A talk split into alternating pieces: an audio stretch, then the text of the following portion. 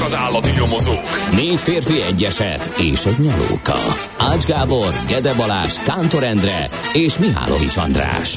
Az íróasztal mögül pedig Profit kapitány diktálja a tempót. Humor, emberi sorsok, közönséges bűnözők és pénz, pénz, pénz. Egy különleges ügyosztály. A Gazdasági Muppet Show minden hétköznap reggel a 90.9 Jazzin. De is figyelj, ne csak a bárányok hallgassanak. De miért? Ha nincs pénzed azért, ha megvan, akkor pedig azért. Millás reggeli. Szólunk és védünk. Szép jó reggelt kívánunk! Nem. De, kedves hallgatók, ez itt a Millás reggeli, a 90.9 Tartalmas Jazzy. pittyballatot kenteknek. Azt is lehet mondani. Ez a milpengős reggeli. A mikrofonoknál Vitéz alsó és felső petneházai Petne Gede Balázs, nagyságos uram, tisztelettel. És Szent Mihály Mihálovics ö, Vitéz. András Vitéz uram kérhetem. elnézését kérem, nagyságos uram. Tekintetes. Tekintetes, nagyságos, méltóságos uram. Na azért. Mi hír fővárosukban? ispánságban. Hogy vannak a várjobbágyok ma Hát, reggel? Köszönöm, rendben raktuk őket, deresre húzattuk, elfenekeltük, most vigyázz rá mind. Azért. Mielőtt megdühödik a kerál. Na, jó reggelt kívánunk! Hát így. így kell mostanától majd beszélgetnünk. Bár én nem tudom, én, fél, én a földmíves céhez fogok tartozni, ugye Én gazdaként. még nem tudom hova. nem is tudom, hogy Pénzáltókhoz. nem is tudom, hogy én de a kancelláriához fogsz tartozni, nyugodjál meg, te jó helyen vagy. Csak nem tudom, hogy az egyszerű jobbágyok, mint én. Azok vezethetnek-e rádióműsort ezet? Beszélhetnek a nemes és nemzetes urakhoz. Nagyságos asszonyokhoz, gróf kisasszonyokhoz, Kisztián. Tehát nem ö, nem ö, sérti-e a kényes, fényes Szerintem, ízlésüket az, hogy egy jobbágy beszél a rádió. hát de Ken csak egy címzetes jobbágy, akinek Zsíros papírosa, paraszt vagyok én. papírosa van róla, de Hat kapát nem hódam van. Na, na, na. Hat hódam van a bakonyba. Mot makkótatok. A sertést. Igen. Viszont Na. elő kéne ásni öregapámnak a díszmagyarját, vagy dédapámnak a díszmagyarját. Lehet, nekem volt. is utána kell néznem Gede várában mik voltak az ősök. Eddig nem mertem, mert lehet, hogy csak valami ö, nem tudom, hordógurító várjobbágyok, de lehet, hogy Paga várúr volt az ős, úgyhogy majd felderítjük ezt is. Rozsda Marja, nem ragyog, én magyar nemes vagyok. Na, hogy önök mekkora parasztok? Jött egy másik jobbágytól. Úgyhogy- 0630 20 10 909. Drága nemes és Lehet. nemzetes uraimik! Klaviatúrát ne nagyon adjunk az asszonynép kezébe, mert az sok beszédnek sok az alja, mink magyar nemes emberek. Beszéljük meg, merre menjen az ország, te szekere ma reggel, azt meg a vászon tarisznyába mennyi milpengő van, azt is megbeszéljük. Igen. Azonnal. Na, Nos. Nos. több fegyelmet. 8-as, Abszolút. eh, 0 30 20 10 9 0 9, ez az SMS, WhatsApp és Viber száma is a műsornak, ahol lehet kontaktálni a műsor készítőivel. Akár. Eh, Aki pedig nem érteni az előbbi eszme futtatást, annak nem árt, hogyha eh, az esé, eszébe vési, hogy jönnek a vármegyék, jönnek a főispánok, ugyanis tegnap este, nem vicc, tényleg nem vicc, a 2023-as költségvetéshez benyújtott saláta törvényben szerepel az, hogy főispánnak neveznék ezentúl a kormány megbízottakat, majd ö, visszatér a vármegye rendszer is. Egyébként a főispán kifejezés visszaépítése a magyar jogrendbe lehetőséget teremt arra, hogy a mai magyar közigazgatás több szállal kötődjön a kommunizmus előtti Ez magyar az. államigazgatás fogalmi készletéhez, és ezáltal az ezer éves magyar államiság alkotmányos hagyományai e formában is tovább éljenek. Ez az indoklása a törvényjavaslatnak. Egyébként az Ispán a Vármegyék élénért állt, ugye, és hát a megyéket ugyanebben a törvényben Vármegyéké keresztelnék át. Úgyhogy ez a helyzet. Jelen Nagyon pillanatban erre reagáltunk. Mink most egy megjegyzésem van, oké, okay, hogy Vármegye, oké, okay, hogy főispán, csak nehogy előjöjjön, ahogy elnézem a forint árfolyamát, meg az inflációs adatokat, az Valami. millió millpengős is visszavezessék. Valami a szekrényből esetleg Bár még kiborul. ott van, igen, nekem is van ott a szekrénybe, úgyhogy nem leszünk olyan rossz helyzetben, mint igen. elsőre gondolhatnunk, csak a millpengőt ne tessék tekintetes még a nép ezt kéri, hogy azt a milpengőt, azt ne tessék. Azt adjuk ki a múltban révedésből, Igen. és akkor jó lesz. De nézzük, Na, mit ünneplünk ma. Paulinákat elsősorban, az ő nevük napja van, de a ting, ting Az a vezér névnap, ugye? Az a vezér névnap, így van. A többiek azok vagy szerepelnek máskor is a naptárban, vagy hát csak így a második sorba félnek be. Igen. Mondjuk Tinkából nem tudom, hogy sok névnap van-e, vagy Józsuéból. Vagy az Akács. Ki ismer akácsokat. Akácsot. Vagy Krisztabellákat. Ács Akács. Ács Akács Gábor. Nagyon jó. Csakács Gábor. Uh, igen. Horácia, Krisztin, Krisztiána. Sok név van a naptárban megint. Na, drága barátaim magyarok, uh, Galileo Galilei 1633-ban, június 22-én ránézett a Szent Inkvizícióra, és azt mondta, ja, akkor nem. ja, igen, akkor mégsem. Mert, mert hogy, hogy azt, azt állította, micsoda? Mondani. Megkérdezték, Galileo, hogy képzeled ezt? Mondd el még egyszer. A föld kering a nap körül. Drága bíboros uram. Az én meglátásom. Gyere csak ide egy kicsit közelebb. Maga gúnyolódik velem. Ja, akkor nem. Akkor a napkerinde föl körül, mondta Galileo. Jut eszembe, igen. igen. És ez történt 1633-ban ezen a napon, június 22-én. Aztán 1983-ban már nem volt ilyen, uh, még ennél is szomorúbb volt a helyzet, ugyanis sújtó légrobbanás volt a Márkus hegyi szénbányában oroszlán mellett. 37 bányász vesztette életét ebben a balesetben. Aztán 1988-ba reppenjünk át, akkor egy kicsit hangulatjavító intézkedésnek is felfogható okay. módon. Az Európai Unió engedélyezte a tujon tartalmú szeszek gyártását, de csak 35 mg lehet kilogrammonként, így újra hódító útjára indult az abszint, hogy a villám a bocskorukat egye le az európai bürokratáknak, mert azóta sajnos volt olyan, hogy egy-egy buliba, na ezt kóstold meg, Tényleg? elővezetéssel előhozták a lehető legváltozatosabb abszintokat, én meg Nekem azt hiszem, Gyanútlan bárányként elkezdtem ezeket kóstolgatni, és utána hát nem kívánom a halálos ellenségeimnek se, ami történt, úgyhogy És akkor ez még a jobb fajta, ugye, mert korlátozták a benne lévő hatóanyag hát nem írtam, Hát nem írtam uh, impressionista költeményeket, az Igen, biztos. igen, igen, mert hogy az eredeti ugye az arra ihletett. Nem ihletett, meg egy dög az útszélén, na mindegy. Aztán 1990-ben ezen a napon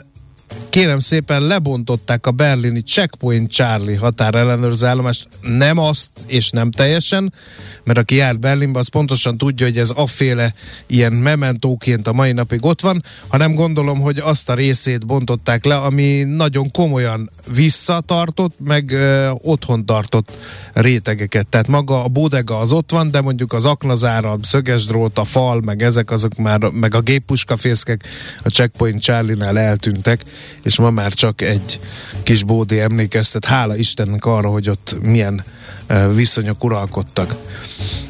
Nézzük a születésnaposaink kedvéért, Isten éltesse minden kedves születésnaposunkat a hallgatók körében, hogy kikkel születtek egy napon. Hú, az egyik kedvenc szerzőm, a vérbe, sárba Aha. és mocsokba mártott Tólú Erich Mária Römárk, ahogy ő írta az első világháborúról, nem írt úgy senki. 1898-ban született június 22-én.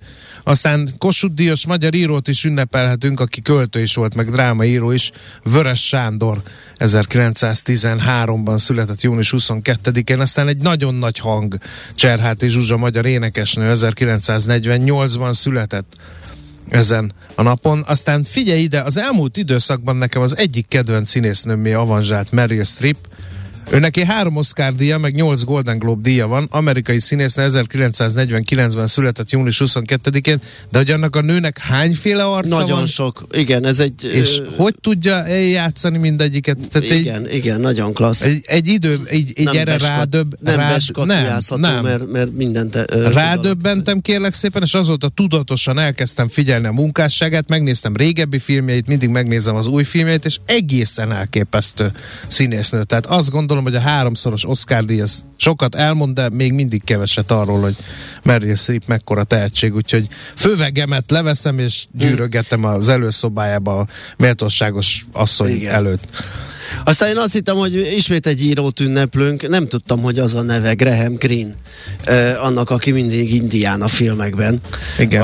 Onaida Indián, azt hiszem. 52-ben született, és hát először talán a farkasokkal táncolóba tűnt föl, ugye? Ott volt egy komolyabb alakítás. Igen, de aztán Bruce Willis-szel is játszott Ah, a meg- drágának meg nagyon az életedben, meg, meg van. nagyon sok. Uh, az élet mindig drága, halálsoromba volt, ugye ő Tényleg, tényleg. ott is játsz, uh, játszott, úgyhogy uh, nemrégiben láttam a Wind River című filmet, ott, ott is játszott, abban is játszott, azt érdemes megnézni, eléggé érdekes filmalkotás. Na, hát... De egyébként ő hogy igen, Onaida származású, és a Six Nations rezervátumban született, Ontarióban, Kanadában. Na, Úgyhogy- hát akkor megköszöntöttünk mindenkit, aki szerepel a listánkban, úgyhogy ö, zenélünk egyet, azt gondolom, és utána pedig a lapokba belenézünk, megnézzük ki, mivel indítja a mai reggelt. Jaj, de lemaradtunk. kend meg tán, meg sem akar szólalni. Igen, beszéltik át a elnézést, főispád uram. Nos, No, nézzük, mit ír a magyar sajtó. Egyébként meg ugye mindenki citálja ezt a Vármegye, főispán, stb. stb. És akkor egy ilyen szakmai kommentár, valami nagy gond lehet. Magyarok, ha ezt, ezt így, így benyomták ezt a gumicsontot, ezen, akkor ez, ez csócsikáljuk, rákcsáljuk ahelyett. Most figyeljük meg a lényegre. televízió műsorokat, jön a szakértő, aki elmagyarázza, hogy ez avittas, ez Igen. nem helyén való, nem korszerű, jön a másik szakértő. Aki Nekünk meg azt az előző mikor... szakértőt nemzetrontó, Igen. magyartalan, idegen lelkű, idegen szívűnek fogja A minősíteni. betelefonálók 50%-a fel lesz háborodva, hogy ez a naftalin szagú tisztséget, a másik 50% azzal lesz, és az, ez alatt a forint, vagy a költségvetés, vagy az 500-ig infláció, megy, vagy valami az történik. nem fog annyira Igen. szóba kerülni, vagy nem tudom én, mi nem fog szóba kerülni. Úgyhogy legyünk résen, olvassunk a sorok mögött, Ezért most sajtószem. alatt, és mindenhol.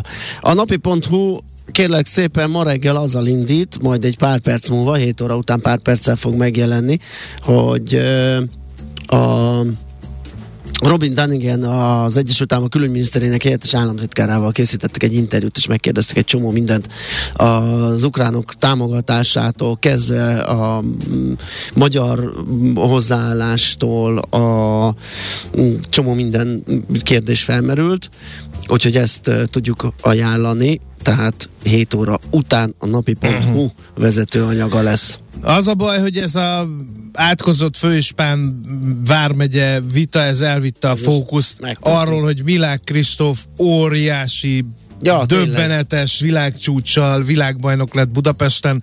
Ez az, ami számít. Elvtársak. Ö, bocsánat, nemzetes uraim, még már össze vagyok zavarodva teljesen. Igen.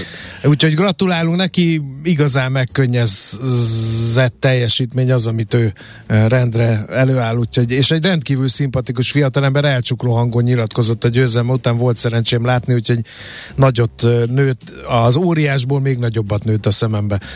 Na, eh, határozatban utasította el tegnap az országgyűlés a globális minimumadó bevezetésére vonatkozó EU javaslatot, vagyis hát irányelvet. A dokumentumot 118 igen, 32 nem, 6 tartózkodás mellett fogadta el a Magyarország gyűlés. Zárójel, az a hat ember, aki tartózkodott. Ó! A nyári De az, szünet de, az, de, az, de az, tehát, hogy most csak van egy országgyűlési képviselők véleménye arról, hogy legyen globális, mi, ez egy eldöntendő kérdés Igen. volt.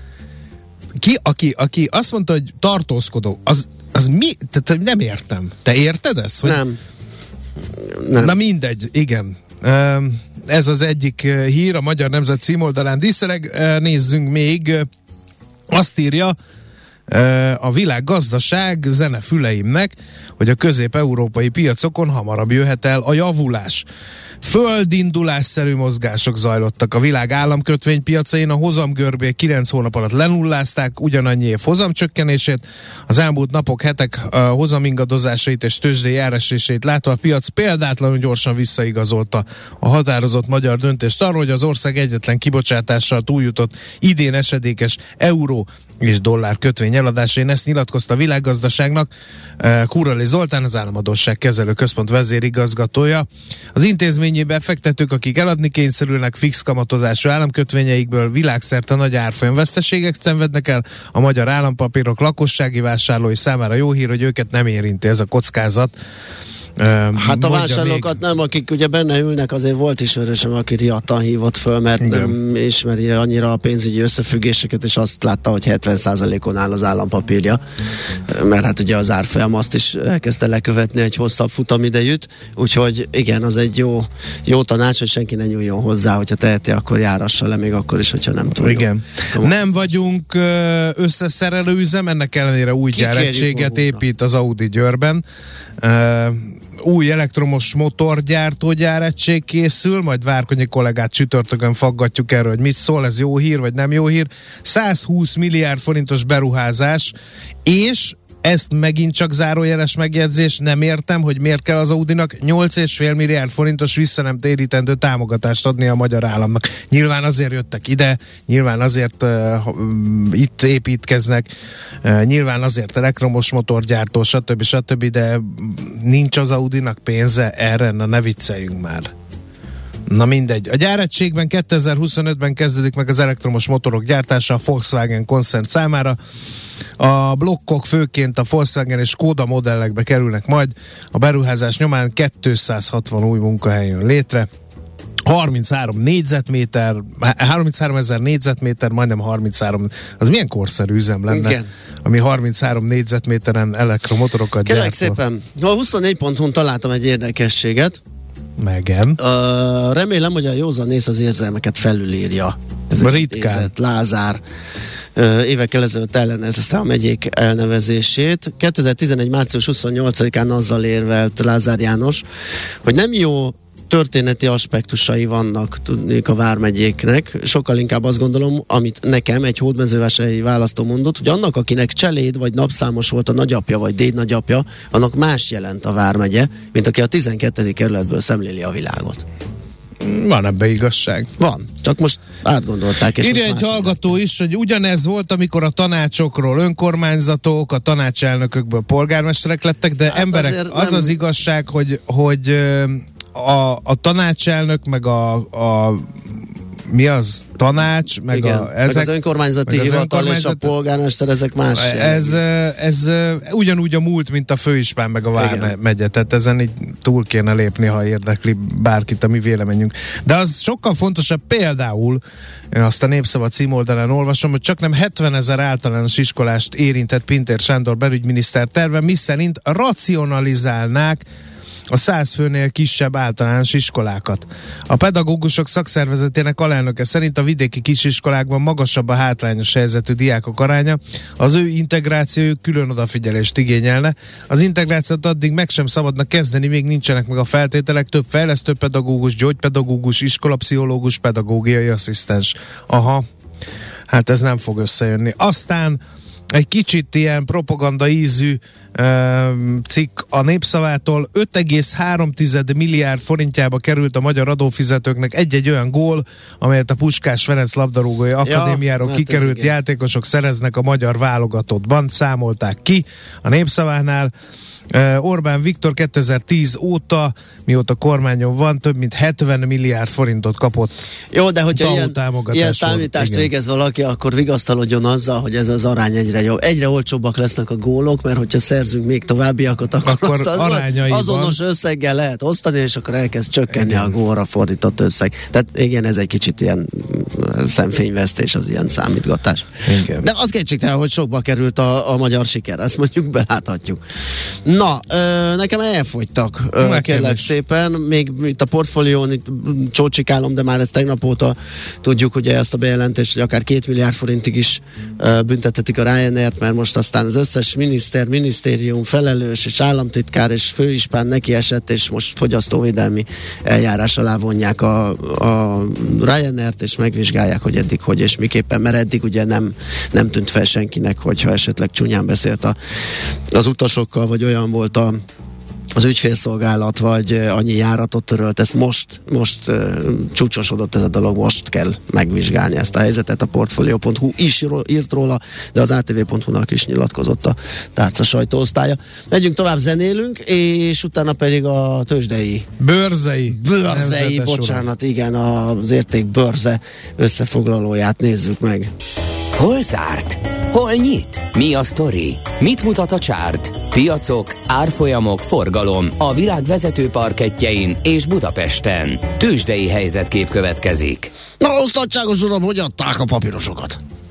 Hát kérlek szépen a budapesti bőrzén 3,14 százalékos volt a plusz meglepő, majdnem 41 ezer pontot is elérte a Bux, 40 936-ot egészen pontosan záráskor.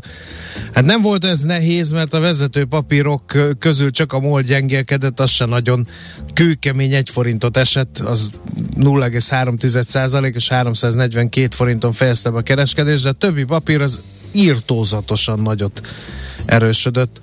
A legnagyobbat a MOL 4,5 százalékot 3030 forintig, aztán jött a Richter a maga 4,2 százalékával 7210 forinton fejezte be a gyógyszerpapír a tegnapi napját, és az OTP a legerősebb, legnagyobb papírunk 8760 forinton zárt, ami 2 százalék fölötti erősödésnek felel meg.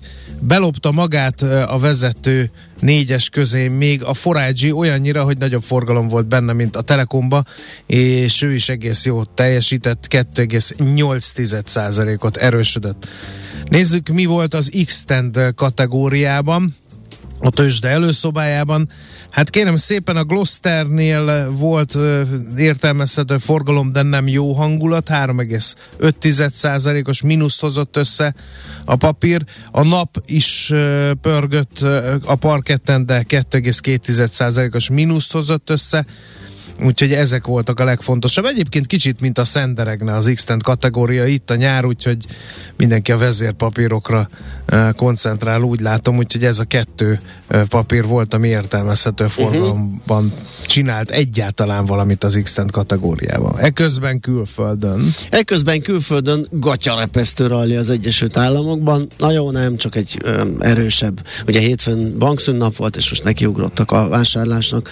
Az ottani befektetők a Dow Jones-t 1,2%-kal értékelték feljebb már, mint ezt a mutatót, 30.508-ra.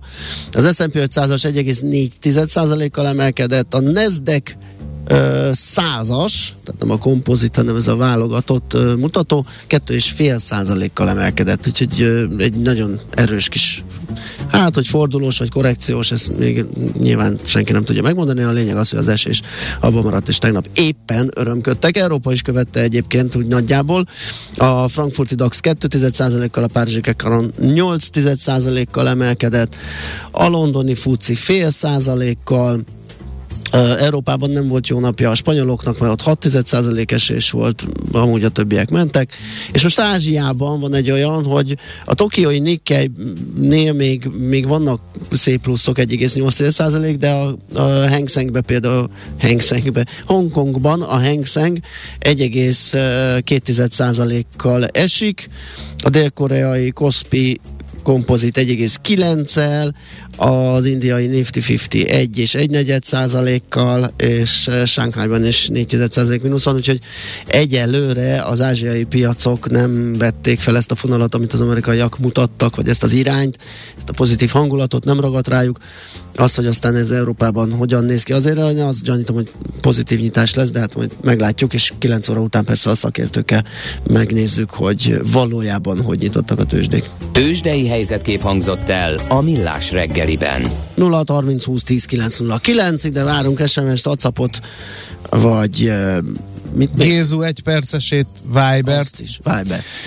Azt mondja, a boríték kézzel volt címezve, sötét kék, már-már fekete színbe hajló tintával, töltőtollal. Benne két levél papír, mindegyiknek csak az egyik oldala megírva, de Amélie ezt nem látta, nem nyitotta fel a borítékot. Érezte a kiáradó parfümillatot, és tudta, mi áll a levélben. Más dolog azonban a bizonyosság, és azt nem akarta. Csodás. Köszönjük szépen. Na hát lehet csatlakozni Igen. Gézóhoz. Igen, az említett elérhetőségeink bármelyikén háromféle formátumban is, de írhattok akár e-mailt is az infokukacmilásregili.hu-ra. Mm, Czoller Andi jön a hírekkel, neki adjuk át a terepet, hogy aztán utána visszavehessük, és folytathassuk a millás reggelit itt a 9.9 Jazzin. A reggeli rohanásban könnyű szemtől szembe kerülni egy túl szépnek tűnő ajánlattal. Az eredmény krétával körberajzolt tetemes összeg. A tethelyen a gazdasági helyszínelők, a ravasz, az agy és két füles csésze és fejvállalakzat. A lehetetlen küldetés megfejteni a Fibonacci kódot. A jutalom egy bögre rossz kávé és egy olyan hozamgörbe, amilyet még Alonso Mózli sem látott. Millás reggeli, a 90.9 Jazzy Rádió gazdasági mapetsója. Vigyázat! Van rá engedélyünk! A Millás reggeli fő támogatója a Schiller Flotta KFT. Schiller Flotta and Rent a Car. A mobilitási megoldások szakértője a Schiller Autó családtagja. Autók szeretettel.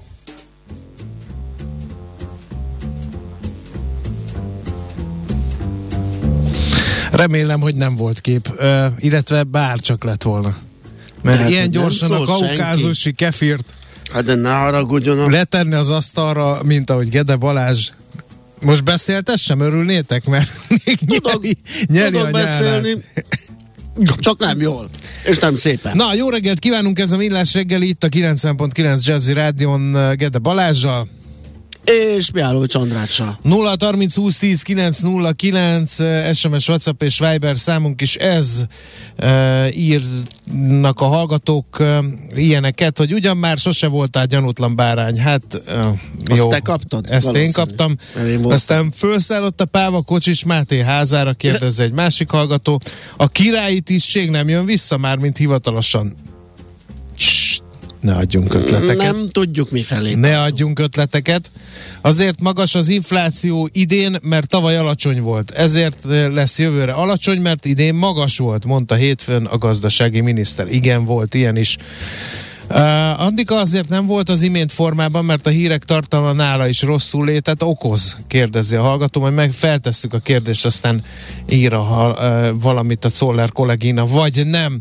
Aztán uh, morgos jó reggelt kartások a tegnapiakhoz hasonlóan kellemes út és forgalmi viszonyok között Gödről Pestre, M3-as bevezetőn kisebb lassulás volt negyed hétkor. Várjál, azt De ide- azt ne, ne, ne, ne, mert még az nincsen. A, az nincsen.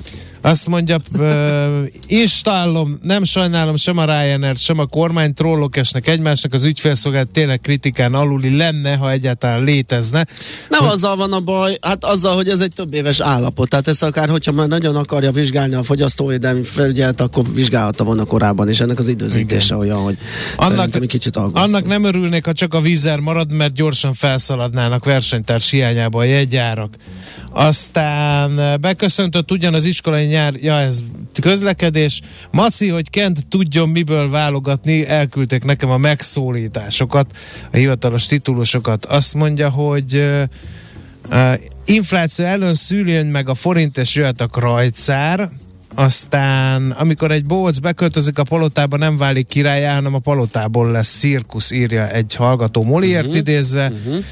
Uh, valaki számolja már ki, hány forintba került hosszú Katinka egy-egy karcsapása. Na ja, ez az, amit, igen, igen, igen, igen. amit az is. nagyon helyesen Az uh, is rávilágítottál. Benzin lesz a Vármegyékben, mert a kutatás tegnap azt mondta, hogy mára még van, de nagy a csend. Hát a, az ispánoknak biztos lesz, aztán majd meglátjuk, mi marad a pornép. Aztán Nemzetes uraim, kiváló muzsika árad ma a fonográfból. Érdemes volt ma ezekre früstökölni. Na Isten áldja kenteket, írja Gábor úr. Azt mondja, hogy eh, mi lesz az első eh, éjszaka jogával teszi Igen, fel hallgató, hogy az is visszajön. Szendergős ez a pitymaladda kegyelmetek köszönése mindent vitt, itt kell élnem, hogy elhiggyem legmélyebb tisztelettel Viktor hallgató. A veszőzés is visszajön? Az is. Boszorkányégetés? Minden. Igen. Meg a kilenc farkú macska. Az. Na. Na, de ha van még egyéb közlekedési Van info, akkor süssük el a következő blogba. Budapest legfrissebb közlekedési hírei, itt a 90.9 jazz Azt mondja, hogy beköszöntött ugyan az iskolai nyári szünet, ez a Hungária körült forgamán azonban semmit nem változtatott, ugyanolyan dugós, mint egy hónappal ezelőtt, írja a hallgató. Aztán a BKK Info szerint baleset történt a Róbert Károly körúton, az Árpád híd irányába a kacsó úti felüljáró előtt.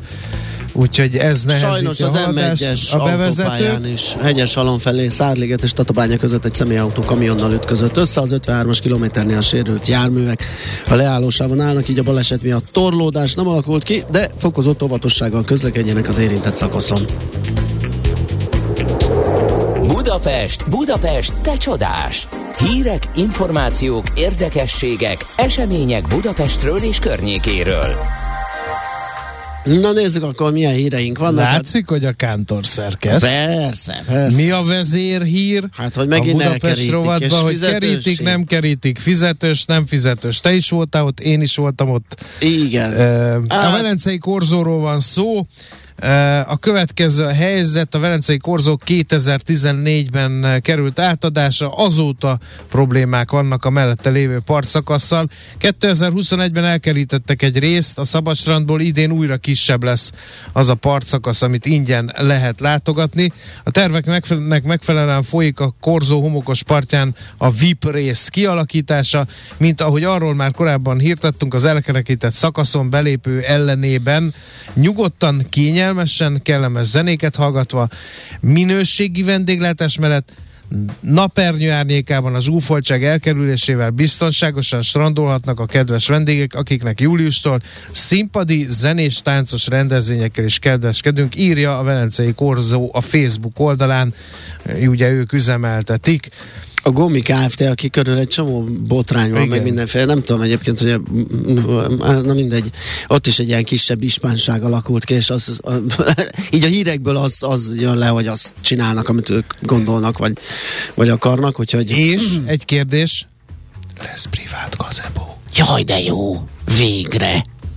Végre. Mondom, egy pár- kérdés. Én, ja, hogy ki, ja, a, nem tudom, hogy lesz. Én egy pár éve nem látogatom engem ez a... Én nagyon sokat jártam oda, de amikor egyszer csak csúcsosodott az a jelenség, hogy mindenhonnan szólt egy ilyen hordozható ö, hangszóró, Mindenhonnan más. mindenhonnan más értelemszerűen. értelemszerűen, plusz üzemeltett egyet ö, a, a vízi várasugrálós, onnan is jött egy, és a hátam mögül is a bárok, bárok felől, Mm, és ott jó. egy csapásra vége lett, és összeomlott. No, ez az- egyébként képzeld el, hogy ez az üzemeltetőnek van egy, egy érdekes mondata is. Például ez, ezt én így, hogy is mondjam, tehát én nem tudom hova tenni, majd ti elmondjátok, kedves hallgatók. Idézem szó szerint. Reméljük, hogy a város első számú vezetője nem felejtette el azt, hogy a területen a bíróság által is megerősítetten a Gomi Kft. van birtokban, és ez a folyamatban lévő bírósági per jogerős lezártáig így is marad. Ezt a bíróság nyomatékosan hangsúlyozta az eljárás korábbi tárgyalásán, ezért óva intenénk polgármester urat attól, hogy újabb birtokvédelmi beadványjal próbálkozzon egyéb hatóságoknál. Kizárólag a bíróság joga a felek közötti igazságtétel tekintettel arra, hogy álláspontjaink nagyon messze esnek egymástól. Minden más próbálkozás a hatóságok ismételt félrevezetési kísérlete volna, és újabb pocsékolása a közpénznek. Hát ezért mondom, hogy egy nagyon fura helyzet, nem látom teljes mélységében, de az látszik, hogy De hát egy cég az így óva inti, meg figyelmezteti, igen, meg nem tudom, ez nekem kicsit igen, furcsa. Furcsa, egy, furcsa abszolút. Na, a, más, hogy a parlagfű szezon ugye beindult, tulajdonképpen ezzel csak annyi a teendőnk, hogy felhívjuk a figyelmet ismét arra, hogy akinek ilyen telek része, utca része, valahol, akárhol, ahol mm, a parlagfű megjelenhet, ugye ott muszáj védekezni. Ez kötelessége is az adott ingatlan tulajdonosának, majd büntetés jár érte. Uh, úgyhogy a szezon elindult, ezt tegyük meg, mert nagyon sokunknak kellemetlenséget. No, drága barátaim, kentek és nagyságos asszonyok, Kérem szépen, meg nem épült Budapest. Nagyon érdekes tárlat. Június 25-én eh, nyit majd újra a közlekedési múzeum. Ebben lesz majd a nagyívű mai szemmel hajmeresztő víziókról szóló kiállítás. Vitézi Dávid mutatta be hétfőn.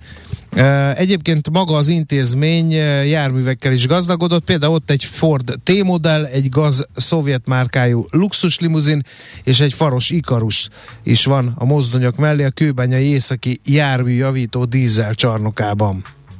Uh-huh. Úgyhogy ez egy remek programnak ígérkezik, még ne siessünk oda, mert hogy mondom, három nap múlva nyílik. De például a Gellért egy sikló, ami nem épült meg, és egy ilyen hatalmas, gigantikus fogadóállomást terveztek a Gellért egy tetejére. Azt nézem, hogy a, a Aztán... siklóhoz képest, meg méreteihez, meg az utazó távolság, meg időképhez képest egy óriási ilyen palota Igen.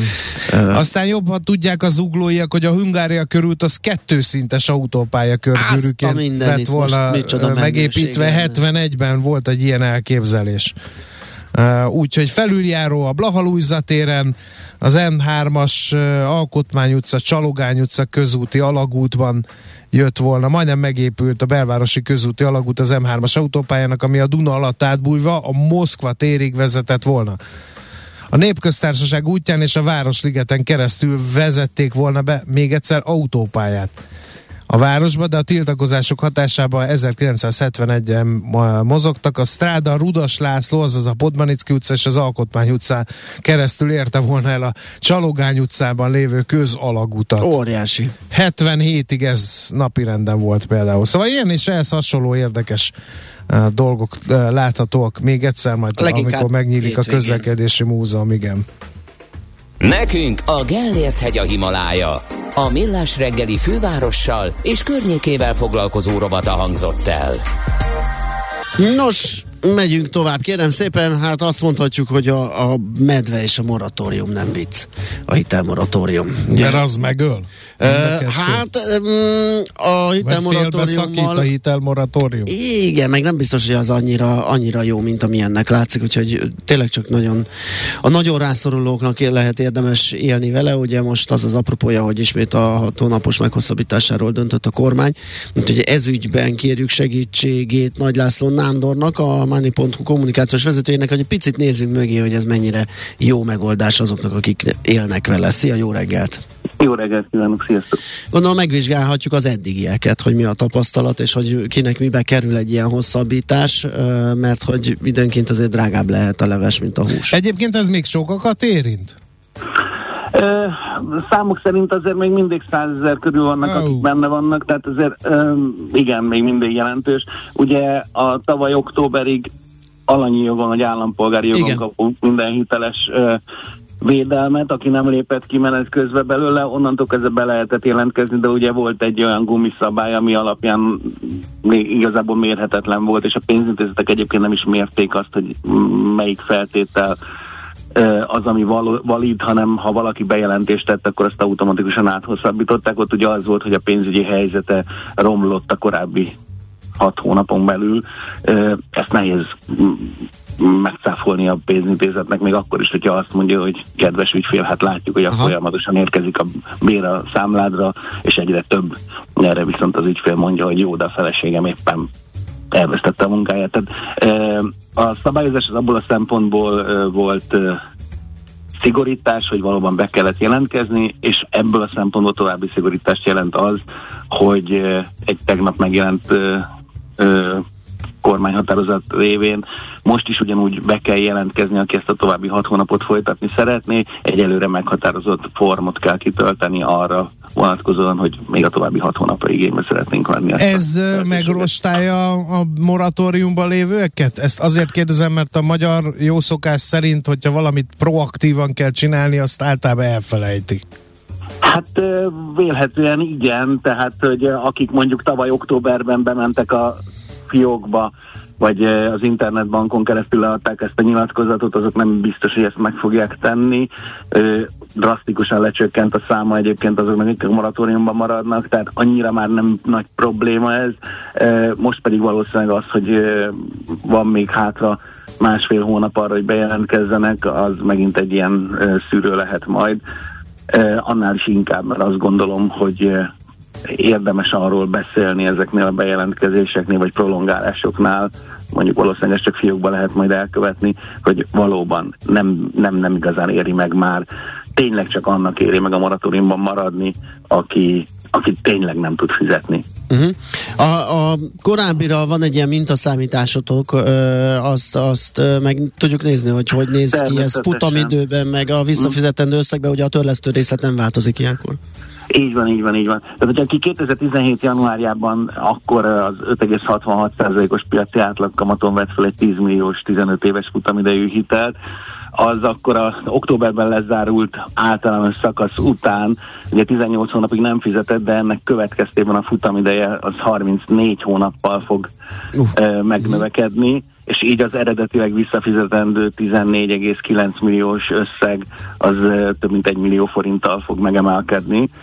Tehát a futamidő végéig, hogyha nem változtat a kondíciókon, és kitart a mellett, hogy akkor ő ugyanazt a törlesztő részletet szeretné fizetni, mint eredetileg, akkor ennyit fog fizetni.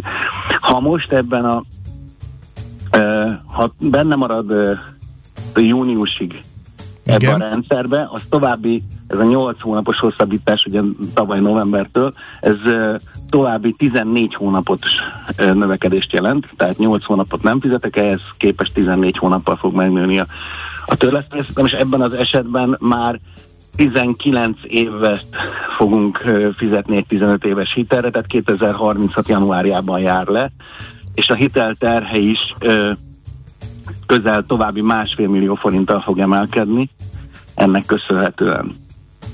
Hát ez nem tűnik olyan uh, nagyon jó biznisznek. tehát, hogy a, összességében igen, tehát 16,39 millió forintot fog ő visszafizetni, 16,4 millió forintot fog visszafizetni az eredeti 14,9 millióval szemben. És ha most még újra körbe belemegyünk, abban az esetben pedig eljutunk oda, hogyha ezt az újabb hat hónapot fogjuk fizetni, akkor erre a hat hónapra megint további 11 hónap nő, 11 hónappal nő majd meg az utolsó törlesztés, és így 2036 novemberében jár le majd ez a törlesztés, és így az a teljes össze, többletköltség, amit az ügyfél vállalt, az a moratóriumnak köszönhetően az már közel 2 millió forint lesz, teljes fizetendő összeg ebből a szempontból már 16,7 millió forint egy 10 millió forintos hitel esetében. Uh-huh. Hát uh a számok magukért beszélnek, de mondjuk ki, ez nem jó biznisz. Hát nem jó biznisz, ugye nem is arra lett kitalálva valójában, hogy ez egy marha nagy biznisz, és mindenkinek érdemes élni vele, hanem ez egy segítség, egy, egy likviditási helyzetjavító intézkedés, úgyhogy akinek nehézségei voltak, annak hogy persze segíthetett, csak kicsit sokba került. Ö, azt kell, hogy mondjam, hogy, hogy itt az ö, zavarta meg az embereket, hogy valóban ők azt gondolják, hogy itt ez most egy ilyen hiteltörlesztés Igen. felfüggesztése. Igen, ez egy felfüggesztés. Pontosan erről szól a dolog, hogy ez egy felfüggesztés, és nem hitelelengedés. Ellentétben például a kamastoppal, ahol bizony minden hónapban a bank helyettünk fizet meg tételeket. Itt is van természetesen a banknak kára, hiszen ő nem kapja meg azt az összeget, amit, amit eredetileg tervezett, és így akkor abból is számolódik kára, de ezt, valószínűleg ezt későbbiekben valamilyen szinten vissza fogja tudni hozni, hiszen a szabályok értelmében ezzel a futamidő hosszabbítással azért kitolunk kapunk olyan messziségben hiteleket, amikor már a futamidő már nem nekünk szolgál. Általában azt szokták mondani, hogy egy lakáshitel esetében ez a 10, 18, egy 20 éves ott lakáshitel környékén már probléma van, már ott rezeg a léc, hogy már többet, többet fizetünk vissza, mint amennyit nyerünk az, hogy a futamidőt meghosszabbítjuk 18 és 20 év közé teszik ezeket az időszakokat, amikor egy ilyen normál hitelnél ez így működik. Egy ilyen kitolt hitelnél ez még inkább másképp alakul. Tehát Igen. Akinek valóban nincsen lehetőség arra, hogy törlesztem, ez még mindig egy olcsóbb megoldás, mint hogy belekerüljön egy végrehajtási ja, eljárásba. Így van. Tegyük hozzá. Így van. Tehát Jó. azt gondolom, hogy ez így rendben van. Figyelj, a... de akkor emiatt tartják fent az egész rendszert? Én azt gondolom, hogy ez a mostani prolongáció, ez ez egy, ez egy, ez egy e, igazából egy utóvédharc. Én azt remélem, hogy nagyon sok ügyfél, mint ahogy egyébként ez látszott is a moratóriumnál, a vállalat ügyfeleknek közel 70-80 a lényegében azonnal kilépett ebből a rendszerből. A lakossági ügyfelek esetében is nagyon-nagyon drasztikusan lecsökkent az első 9 hónapos e, időszak után a bennmaradóknak a száma. Itt egy dolog van még, ami ebbe persze belekavar az, hogy az ügyfeleknek közben meg e, szembesülniük kell azzal, hogy bizony a kamatok meg mennek fölfele. Tehát, e, De közben az infláció is, ami az adósok számára nem egy rossz hír. Igen, csak ezt nehéz elmondanod, hogy egyébként a, a hiteled jelen értéke csökken annak köszönhetően, hogy 6%-os lakáshitel kamatod van, és az infláció meg 10% fölött van. Csak erre azt mondja az egyszerű ember, hogy igen, de amikor kifizetem a törlesztő és utána marad 50 ezer forintom, Pontosan. abból most kevesebbet tudok megvenni a kosárban, és akkor így akkor nem érzem azt, hogy milyen jó jártam az, hogy a hitelem az kisebb. Akkor még valamit mondjunk ki, mennyire jó üzenet ez a moratórium dolognak a meghosszabbítása? Hát körbe kell nézni a világban, sehol nincs már lényegében moratórium, sőt már azzal is egyébként világcsústartók voltunk, hogy idén júniusig lehetőség volt moratóriumra. Abból a szempontból most már azért hasonlítunk a világra, hogy a mm, országok döntő részében, 99%-ában be kellett jelentkezni a moratórium alá, és nem alany, alanyévon kapta meg minden hiteles. Tehát ez most egy ilyen változás. Azt kell, hogy mondjuk, hogy egyébként az üzenet az egyrészt lehet azt mondani, hogy még mindig olcsóbb így megoldani egy hitelt. A kérdés az, hogy amikor elindulnak újra a törlesztések, és minél tovább húzzuk a moratóriumot, annál nehezebb visszahozni az ügyfelet abba, hogy ő rendesen törleszen, hiszen elfelejtkezett róla. 33 hónapig nem kell fizetni. Hát Közel ez azért, igen, nem kell fizetni igen. törlesztést. Innentől kezdve, amikor majd elindul az, hogy most tessék elkezdeni visszafizetni, nagy a félelem attól, hogy erősebb lesz a vissza nem fizetés, bár tegyük hozzá, a novemberi adatok, a novemberi általános moratóriumnak a végét követően nem ugrott meg jelentős mértékben a nem fizetők száma, de persze ebben benne van az is, hogy ezek az ügyfelek egy része bent van most a kamatstopban, illetve a törlesztő részleteik azok most még nem módosultak, de ugye a kamatperiódusok szép lassan járnak le, hiszen 2016-17-18-ban azért még az 5 éves kamatciklusú hiteleket vettük föl leginkább. Ezeket is mondjuk védi most a kamatstop, de ennek elben szintén december végével vége. Na de még egy dologra azért akkor ö, érdekelne a véleményed, mielőtt elköszönünk. Ugye megint csak nem a felelős magatartást ö, ö, támogatja ez a moratórium, hiszen hiába könyörgött a Nemzeti Banktól kezdve a bankokig mindenki azon, hogy tessék kiszállni a változó kamatozású hitelből, és tessék átpattanni a, az, az állandó kamatozású hitelbe, hogyha ezt nem csinálta meg valaki, és belépett a moratóriumba, akkor védelmet kapott. Tehát minek ugrálni, sugalja ez az intézkedés? A moratórium is ilyen szempontból valóban ilyen, és sajnos van egy ilyen réteg, aki folyamatosan azt gondolja, hogy majd megvédenek bennünket. Én ennél komolyabb problémának látom a kamatstop meghosszabbítását, mert a Magyar Nemzeti Bank számításai szerint ugye az ügyfeleknek több mint a fele 8200 forintnál kisebb havi törlesztő részletemelkedést tapasztalna, ha vége lenne most júniusban a kamastopnak havonta. Az a réteg, akinek egyébként 30 ezer forintnál magasabb összegben változna meg a törlesztő részlete, az döntően azok a hitelesek, akik akkor vettek föl változó kamatozású hitelt 2017, 18, 19-ben, amikor már mindenki, a Magyar Nemzeti Bank és a pénzintézetek is a fix hiteleket preferálták, de ennek egy számítás alapján azt tudjuk mondani, hogy egy 10 milliós hitel 2018. júniusában fölvettek, változó kamatozású hitelt, hogyha fölvette az ügyfél, akkor körülbelül három havi törlesztő részlettel van beljebb jelen pillanatban, mint az, aki ugyanezt egy 10 éves kamatciklusú hitellel vette föl, tehát ő hár, több mint 300 ezer forintot spórolt meg a változó kamatozású hitelén, és mégis őt mentik meg, nem azt, akire azt mondhatjuk, hogy felelős volt, Sőt, jelen pillanatban a kamat stop van ö, számított hitelének a részlete még mindig alacsonyabb, igaz, most már nem 10 ezer forinttal havonta, hanem 2000 forinttal alacsonyabb, mint annak, aki felelős volt és 10 évre fixálta a hitelét. Ez nem jó üzenet, ezt egyébként Gulyás Gergely miniszter is megjegyezte legutóbb a kormányinfon. Igen. Oké, okay, nagyon szépen köszönjük. Köszönjük szépen, további szép napot. Szervusztok. Szia. Nagy, Nagy László Nádort hallattuk, azt írja a hallgató.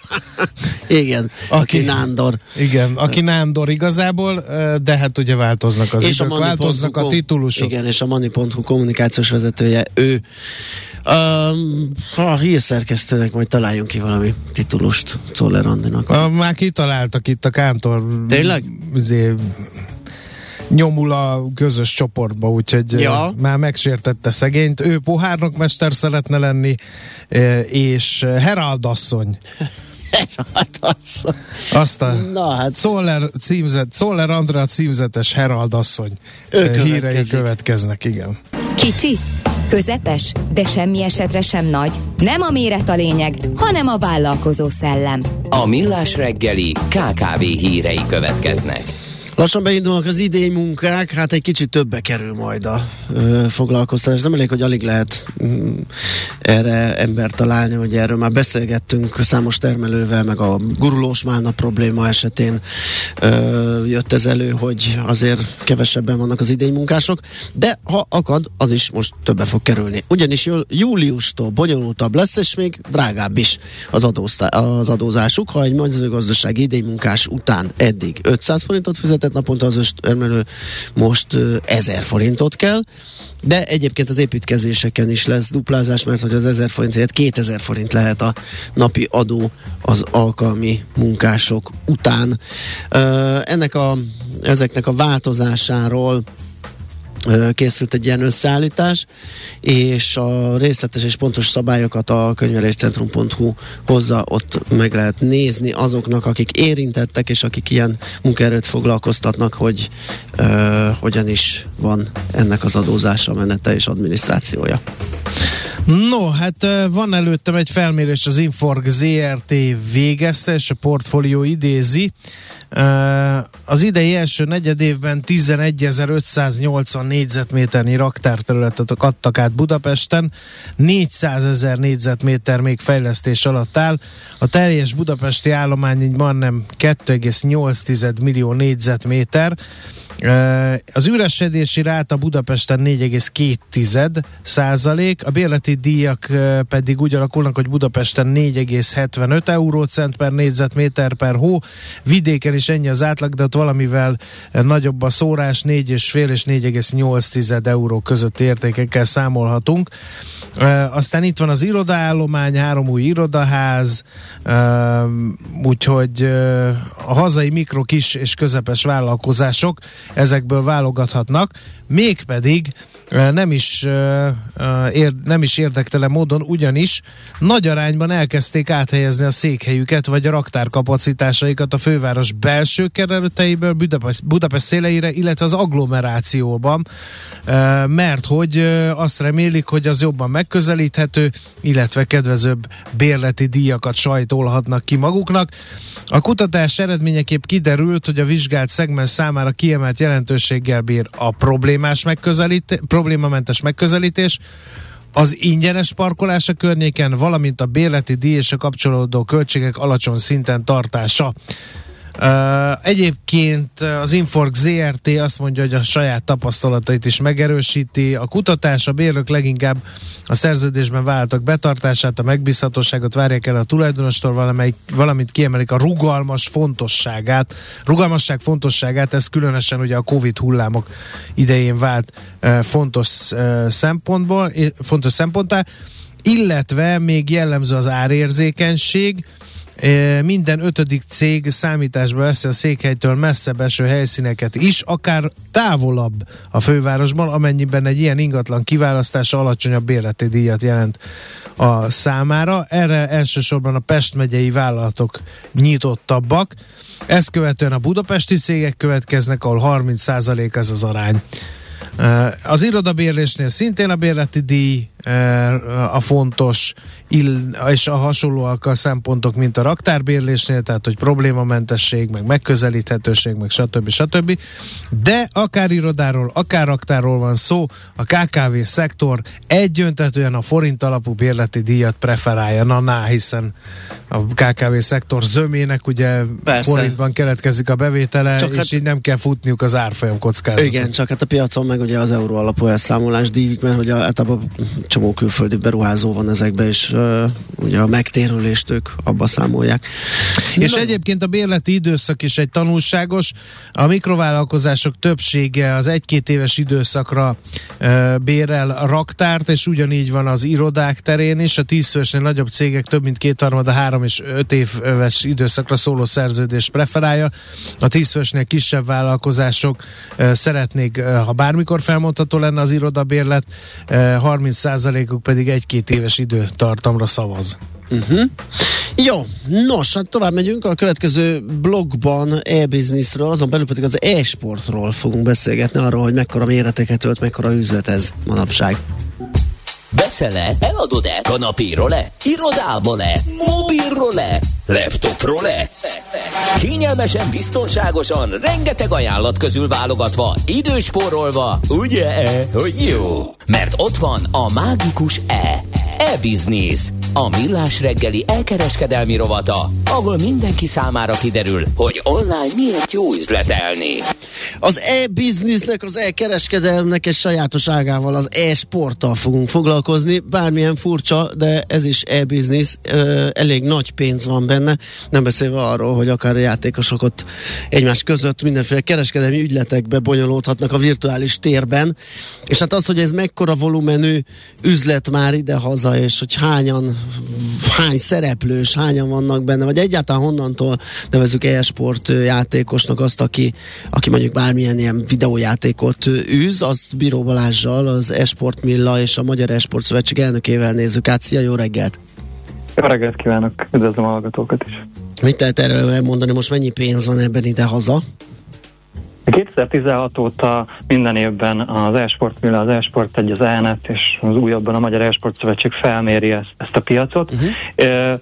A jelenlegi évben a számokat tekintve 56%-a játszik a magyar felnőtt lakossága videójátékkal. Ez közel 3,5 millió fő. Ennek a szűkebb közege az e-sport fogyasztói bázis, ez 730 ezer főre tehető. Ők azok, akik egyébként valamilyen e-sport játékkal játszanak, mint például a Counter-Strike, League of Legends, PUBG, FIFA játéksorozat, és az ő költésük az idei évben 65 milliárd forintot tesz ki, de hogy miből is áll ez a költés? Tehát bocsánat, akkor, akkor csak gyorsan peregnek itt a Igen. számok. Tehát összesen Igen. játszunk 3,5 millióan, annak kb. 20% a 70, a 700 ezer. Még visszalépnek. Mi a felnőtt lakosság? 18 plusz?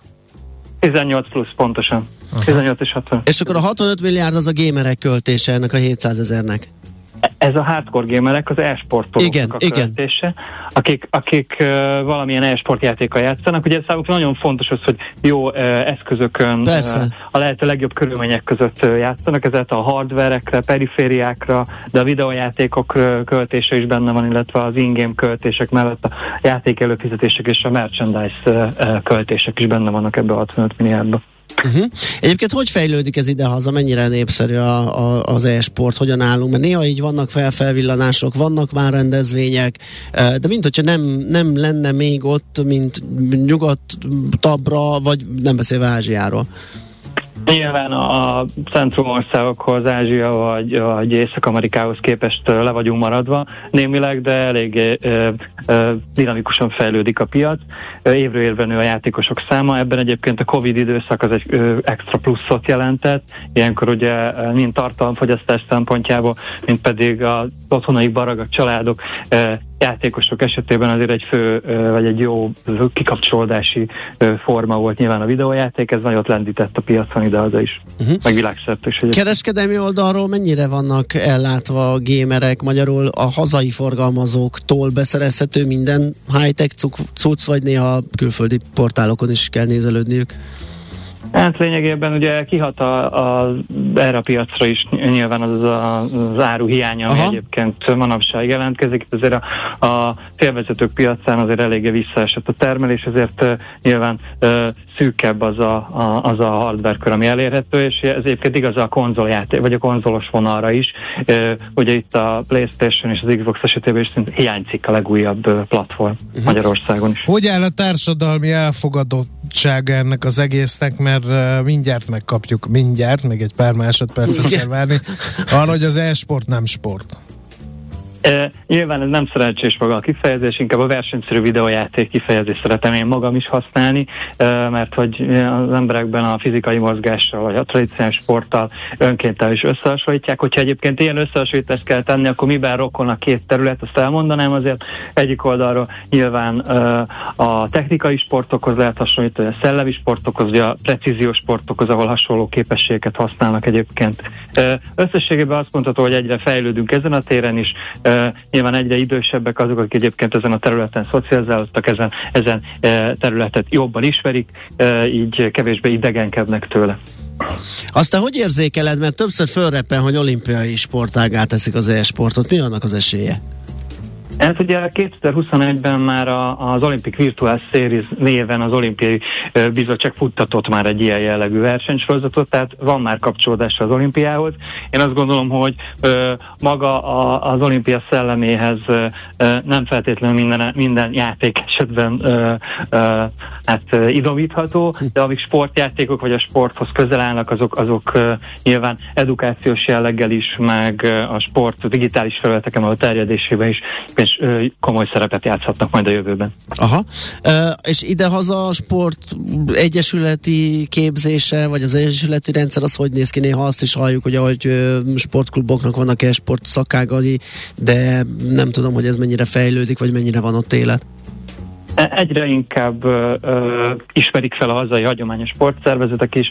Nálunk ugye a, a KNT Magyar Nemzeti Elsőbajnokságban egyre több olyan sportszervezet jelenik meg a versenyzők vagy csapatok ö, hátterében ö, annak ö, kereteként, ami egyébként azt gondolom, hogy nagyon, nagyon jó irány, mert ö, segíti nyilván a társadalmi elfogadást, másrészt pedig azt a fajta ö, szellemiséget, amit egyébként a sportklubokban, akár nevelési oldalról, akár ö, felkészítési oldalról kaphatnak a játékosok, azok ez, ez nagyban befolyásolja, jobb, jó irányba viszi.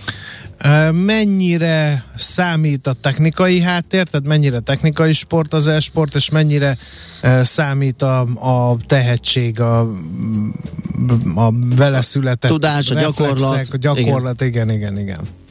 Mindkettő nagyon, nagyon fontos. Nyilván a technikai oldal, hogyha mondjuk egy technikai sporttal kell összehasonlítani, ugyanúgy az e-sportban, hogy például a Forma 1-ben a, a motorok, a motorolaj, a gumiknak a párharca, itt azért valamilyen szinten a hardware eszközök, a monitorok, a perifériák, a processzorok, a különböző kontroller eszközöknek a, a vetélkedése is egyben, de nagyon fontos a mögött azért az ember, és az, hogy hogyan irányítja játékmechanikailag, illetve e, e, csapatkompozíció oldalról, milyen milyen formában van felkészülve a játékos. Ezért, ezért egyébként, ahogy egyre professzionálisabb irányba megyünk az e-sport tolói közegben, egyre inkább fontossá válik nem csak a, a játékmechanikai, mechanikai, hanem a fizikai felkészülés, tehát a valós sport. Ez a, még egy visszautalnék magára a kutatásra. 70%-a egyébként ennek az e-sport bázisnak valamilyen sportot is űz, tehát az, hogy a sport meg az e-sport nem fél meg egymás mellett, az, az azért némileg megcáfolja ez a kutatásunk is. Mhm. Vannak már egyébként menő, jó pénzt kereső e-sportolóink? Vannak, ők főként egyébként nemzetközi csapatokban, nemzetközi ligákban játszanak. Idehaza nyilván szerényebbek a lehetőség. Uh-huh. Na jó, hát köszönjük szépen, időről időre majd követjük a, ennek a területnek a fejlődését. Köszi ezt a beszámolót is, szép napot neked! Én köszönöm. Szia. Viszontalásra. Bíró Balázsjal, az Esport Milla és a Magyar Esport Szövetség elnökével beszélgettünk. Na, megtaláltad-e? E-Business. A millás reggeli elkereskedelmi rovata hangzott el. E-Business. Üzletei online. Ugye, hogy sport az e-sport. Mm. Nem győzött meg? Ne, nem, nem tudom. Tehát az a furcsa, hogy ugye azok jó, közé hogy... tartozom, aki játszik uh-huh. számítógépekkel, meg számítógépes játékokat, de tényleg szerintem szerencsétlen a megnevezés. De ez jó, jó, amit mondott és kiavította ezt a, ezt a fú, hogy is hívta, versenyszerű videójátékozás, ez, ez talán jobban leírja. De én nem szeretek versenyszerűen videójátékozni, Tehát az, az biztos. Te vagy. De igen, egy igen. csomó más meg esetleg igen. E, ugye látszik, hogy egy 700 ezres mag van ennek a 3,5 millió játékosnak, aki meg viszont versenyez. No, az lesz, hogy elbúcsúzunk megint egy igen, kis időre. jön a Herald asszony a híreivel. Szoller Randinak hívják, és otthon asszony felül a tribűre, dobolja ki a híreket, tribű. aztán utána jövünk vissza, folytatódik a Millás reggeli műsor folyama, úgyhogy nagyságos urak, nemzetes asszonyok kérdéssel, mert hogy Várkonyi Gáborral mi már ezt pedzegettük, feszegettük, egész pontosan ő, ő hozta ezt a sztorit, ezt az autó, nem, nem, ez nem a klasszikus autóbérlés, hanem ez a, ez a, ez a gyakorlatilag, mint ahogy ez az on-demand videónézéshez hasonlóan ráböksz egy autóra, és akkor egy darabig használod, majd visszaadod esetleg, lecseréled egy másikra. Na, egy ilyen típusú beszélgetés következik a hírek után.